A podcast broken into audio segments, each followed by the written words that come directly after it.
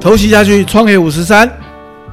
我是口味，我是卡里卡，大家好。大家好这个跟大家来分享一个很有趣的主题啊！这个主题真的是我的罩门。哦。那我们等一下让口味稍微说多一点。今天的主题名很好玩哦，大家注意听，叫做“小善四大恶”。小善就是善良的善哦，对对对对相似于很大的一个不好恶。小善似大恶。大善是无情，好，大善是无情。来，口味为什么说说看？这个为什么是会是你最大的罩门？当然这句话我觉得是稻盛和夫老先生呢，哎，对这些企业的企业们、主管们呢、老板们呢，啊、这种他的百般叮咛啊，就是说啊，意思就是说，你有时候的不要说为了施予别人一些恩惠啊，你以为就是说你看到员工做错啊，你不要以为说你不要骂他，其实这个你真的害他、啊。哦，当然我就说为什么是我的罩门，因为在我的 DNA 当中，我有一种一种设定，就是我要与人为善。有时候哈、我在某些场合哈、我明明看到对方做错了，我还真的不太会讲，而这件事情好像真的有时候也会造成别人好像好像他也不知道他这样做是不好的，所以我、啊可是我觉得这每个人都会这样啊。我们我们并不会经常去纠举别人说，哎，你自己做错，这样应该很容易就被别人拿球棍打你吧？没有，我觉得在企业场合当中不过啊，倒是有，倒是倒是我们可以来聊一聊，我们不要聊那个，当然在路上随便去指责别人，然后被球棍打的这种社会事件了、哈。我们来聊为什么在企业里面要去特别讲说小善是大恶，大善是无情。我觉得这个应该是在如果我们用企业来看，它应该是所有主管们、所有老板们的一个必须必要的修炼。嗯，对，我举个例子来讲，譬如说你个员工，哎，来，我们相约九点要来开会的，或者九九点打卡了，而某个人呢，他九点零五分匆匆忙忙的赶紧赶进来了，OK，真的也是小恶啊，哈，就是也没有什么犯了什么错误，你会怎么做？视而不见呢，还是说你我会会提醒他问他为什么迟到啊？嗯，对啊，像你就没有这个问题了。哦像我的话呢，我就会想说啊，他应该迟到了，他应该是路上塞车，所以我的那个界限有时候很模糊，你知道吗？哎，好像其他人就认为说，哦，原来迟到五分钟是可以的啊。所以有时候我们对别人的一种宽容啊，哈，其实如果你不知道的话，他反而变成了，其实啊，他其实也种下了一些种子，就是小善啊，就是给别人方便，但是却是大恶，就是反而把游戏规则破坏掉了。这这件事情其实当然很多事情，我就说它是模糊的，但是对我而言，我才意识到说，嗯，这个其实是我的罩门。嗯，这你刚刚如果是举口味，刚刚举迟到的例子，但我就我知道的有很多的大企业，因为当然，因为小企业可能没到那么的严肃啊。那有很多的大企业，他们的我们来谈上下班，他们的上下班一定是非常严格，用一个打卡钟咔嚓打卡的嘛。所以我记得有一些企业，它会有一种设置叫做全勤奖。嗯，那我们不要讲出谁哈，例如说我的侄女，她就曾经曾经在一个大企业工作过。那他们的全勤奖当然就是看他的上班的打卡，如果都没有任何迟到，他那个月就可以多领到一千元的全勤奖金。不过大家知道。一千元其实很不容易拿的，因为他们的全勤是，如果你打卡，假设你的被规定是九点，那你是九点零一分的卡，多那一分钟，该月一千元就取消了。啊、那一分钟是不被容许的。其实其实我觉得这也算蛮正面的啦，因为他也没有说多一分钟，听说还有一些公司要扣钱，对不对？好像要扣扣一百块什么之类的。不过那个一分钟，其实我们就来谈为什么我要说他就是小三是大二会有关系。我的意思是指说，在这样的状况下，他可能就比较，或许他们用这样的一个制度，可以避免掉人为的痛苦。嗯，但是当然，自己在小公司，我自己在巴木，我们其实是没有这么的严格啦。哈，我我记得我以前曾经在大企业工作，那我那个企业集团，他对于我的上班，我认为是比较人性的，比较有弹性。怎么说呢？他们其实有八点半到九点半这一个钟头让你选择你是几点上班。对，那你在这一个钟头之内进公司都可被允许，所以你就可以去调你下班也是一个钟头的弹性的时间、去做这样的一个拿捏。所以我觉得在这样的状况下，主管比较不会面临我到底要不要骂他，嗯，我骂他是小善还是是一个烂好人还是什么？对纵容。对，我觉得比较没有这个问题。我当然，我觉得这个是随着不同的成熟度，像你一定是高阶主管，你才有一种宽容度，因为你会自我要求嘛。所以，但是如果有些企业当中，他们就非常清楚的、严明的去界定说，诶，这就是界限。如果你跨了那个界限，你就也许是要惩罚或者是奖励。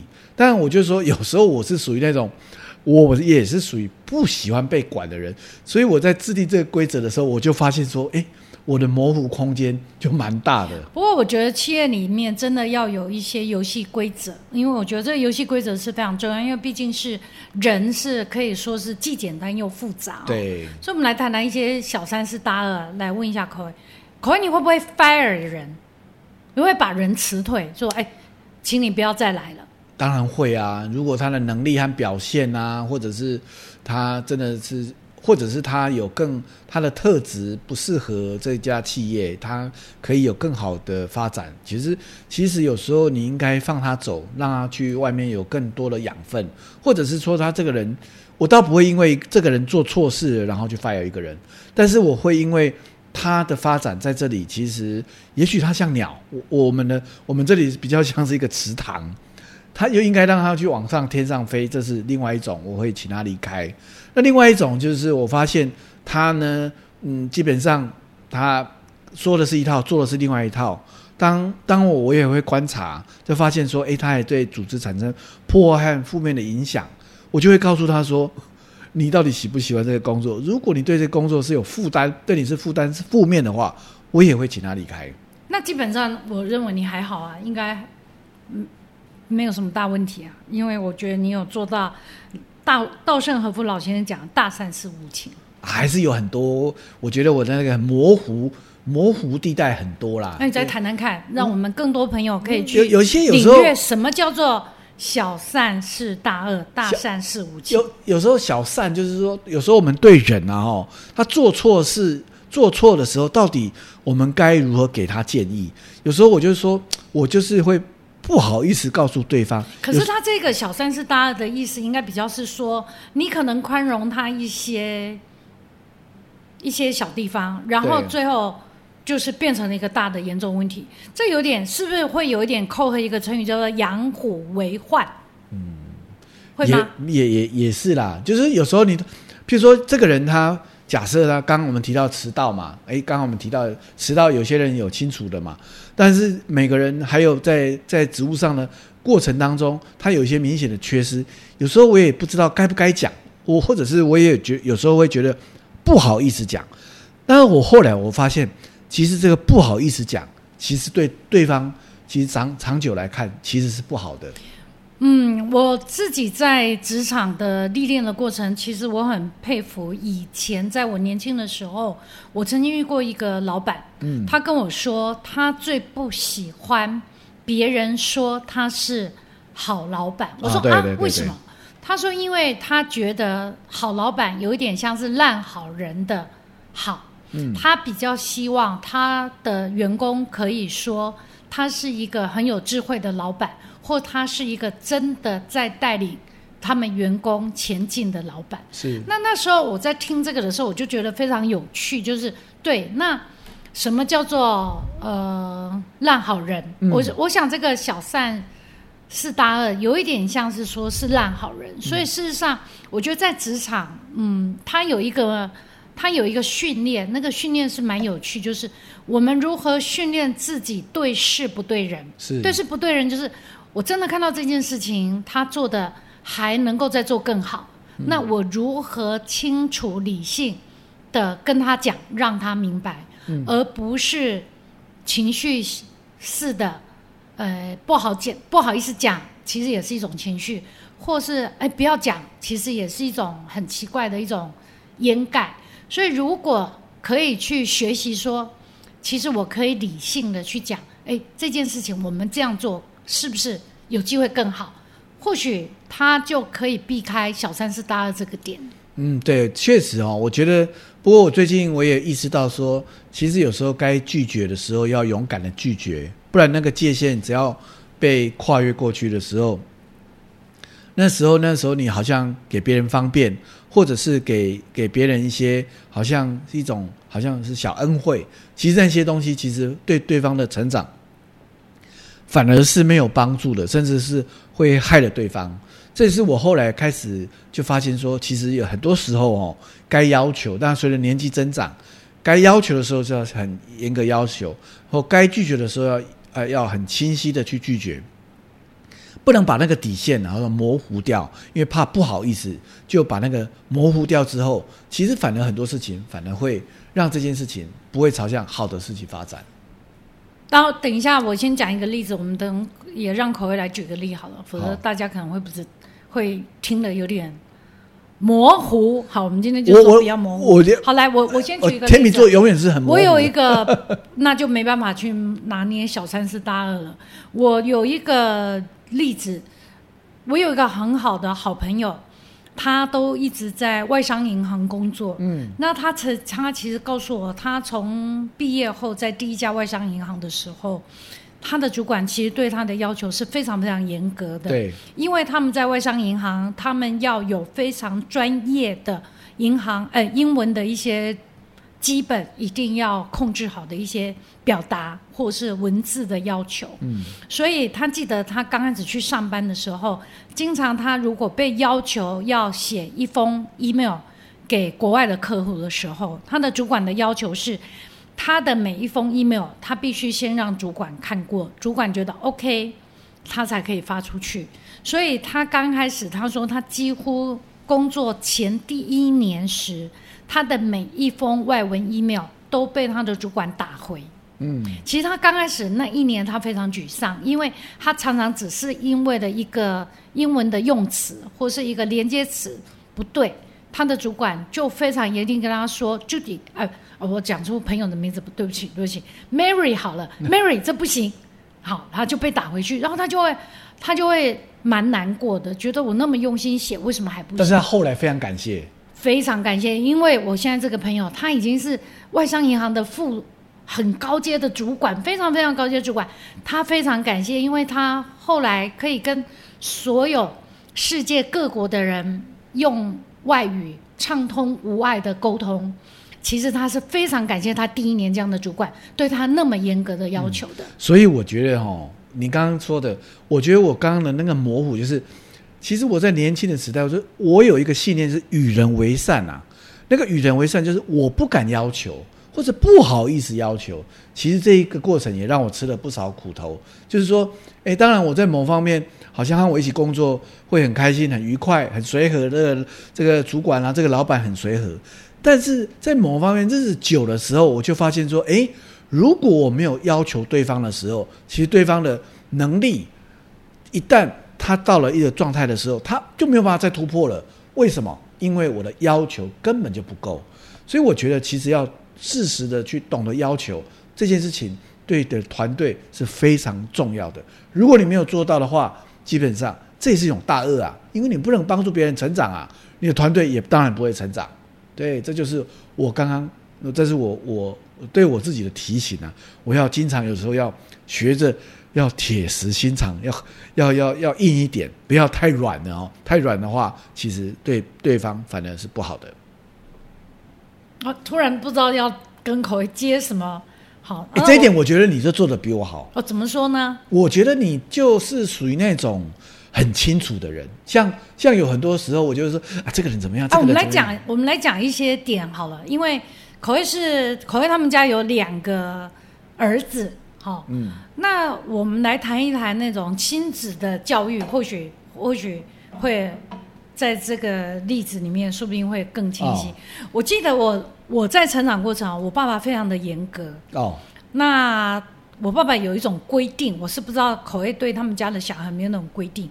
像我的父母就会规定，我们起床一定要跟全家的人打招呼。哦 哎，很多听众听到这一定会笑出来、啊。真的吗？我们家真是这样规定的哦。爸爸我们吃饭真的爸早妈早，就你看到家里的谁，你就得打招呼。那我是我们家最小的，你看哦，我早上的打招呼要这样。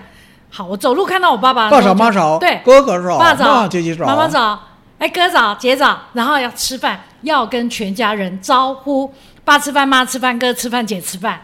然后呢，我们家阿贝如果到我们家来，要大声跟人家说阿贝好，太小声，我爸还会说那么小声，谁听得见？大声一点，阿贝好。不过或许是这样，我的声音就变得还蛮洪亮。你们会这样规范吗？我就觉得我那时候我就觉得我的父母好严格哦。他们这种算是大三四无情吗？不过我觉得这个有个好处，好处是什么？好处就是他真的比较养成我们会去注意一些你对长辈，或是你对于就是家里的长辈的一个尊敬或一个礼貌。我认为这个我长大后认为不差。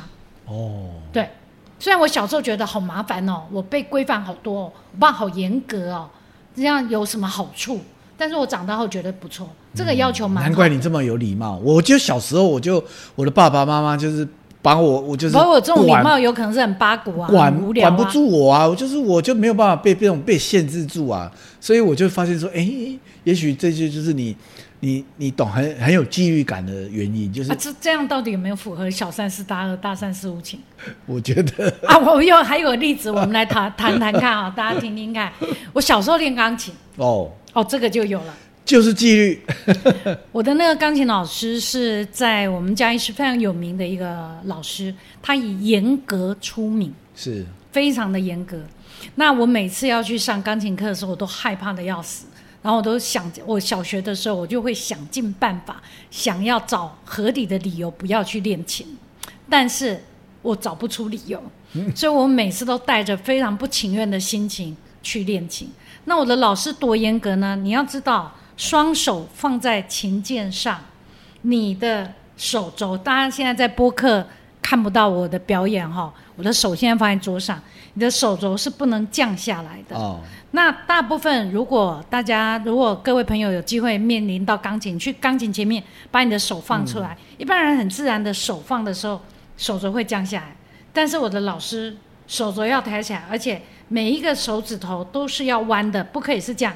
很多人没不会弹钢琴会是这样，会是这样弹。嗯，那我们一定要这样弹，所以不可以留指甲。是而且要这样弹，好，要这样弹，这样有什么好处呢？这样才能够让你的琴后面真的练要很多的越越困难的阶段的时候，那个手指头才有办法灵活的去交换。基本功非常的扎实，，对，然后我的手背上要放一支笔，哇，像这样，只要掉下去的话就鞭打老，师就打下去了，哇，真的大善是无情。那你会感谢那个老师吗？当时不会，现在会吗？现在会。哦为什么？因为我到现在钢琴的基本功没有忘。